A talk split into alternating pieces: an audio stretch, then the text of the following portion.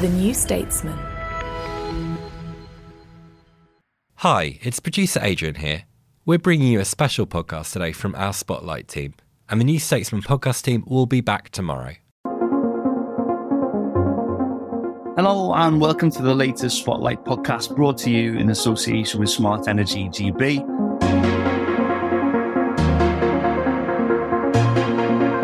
That's the not for profit campaign helping everyone in Britain understand the benefits of smart meters for people and for the environment.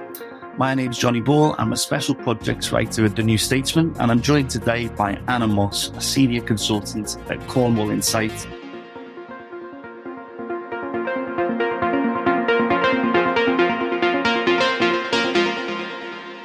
Welcome to the podcast, Anna. Thanks for having me. Thank you very much. So the government has got an aim to have smart meter coverage to 100% by 2025, in a couple of years' time. And Anna's going to be able to explain a lot about this smart meter rollout much better than I can and about how those changes will affect businesses and individual consumers and the environment.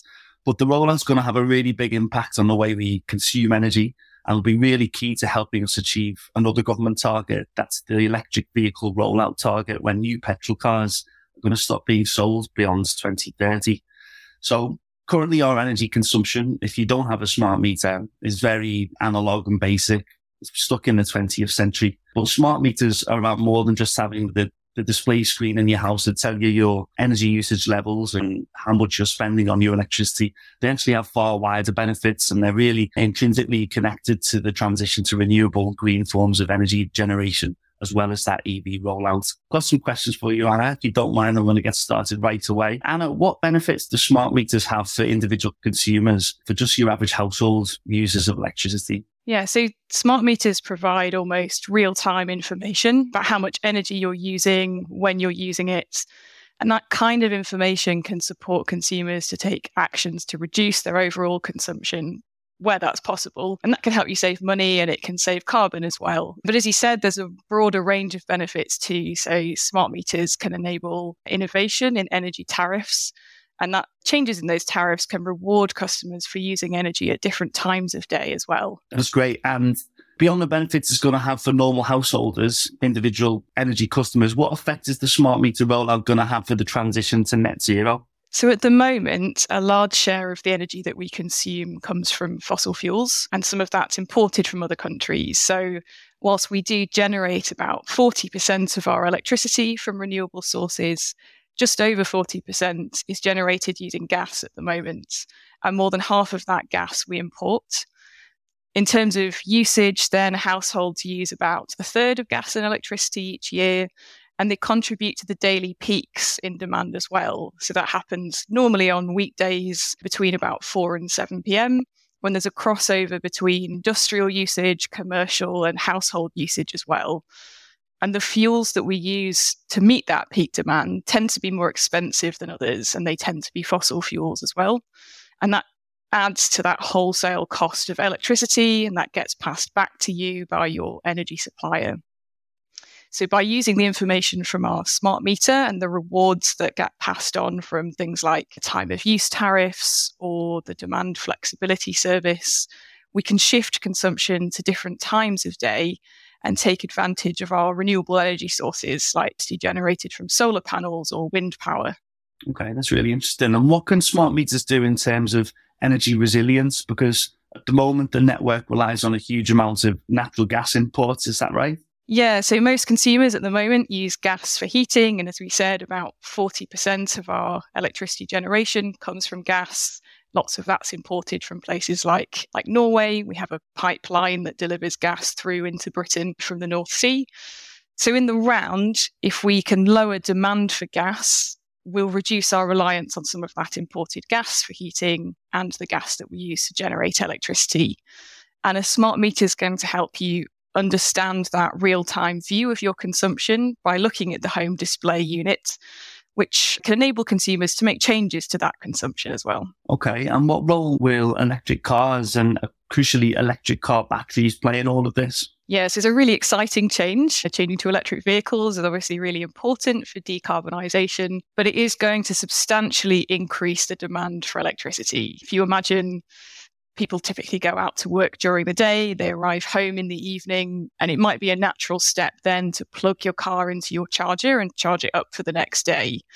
But that might typically land then within that 4 to 7 p.m. period where we already see the highest peaks in electricity consumption. So if we could incentivize people to change when they charge their car, it would put much less pressure on our overall electricity system. So you might see this done through, we've mentioned this time of use tariff that could work like peak and off peak train tickets. So you'd pay a lot less when there's less demand.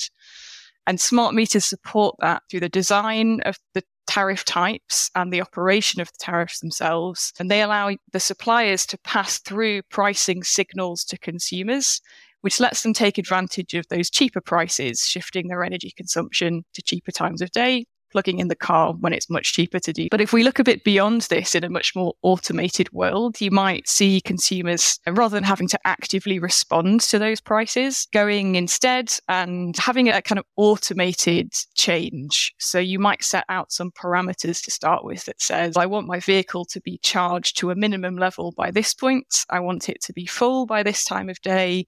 But outside of those times, maybe I'm open to the car responding to the market prices. So that might mean it charges up when there's lots of renewable electricity being produced and prices are cheaper. And then it would avoid some of those higher charges in those peak times of day as well. So that would mean those electric vehicles aren't adding extra pressure to the grids and consumers are being rewarded for shifting their consumption away from those peak times. That's really interesting that we'll be incentivized to have these electric cars, hopefully in the future. And are there any other financial benefits that individuals can see from the smart meter rollout?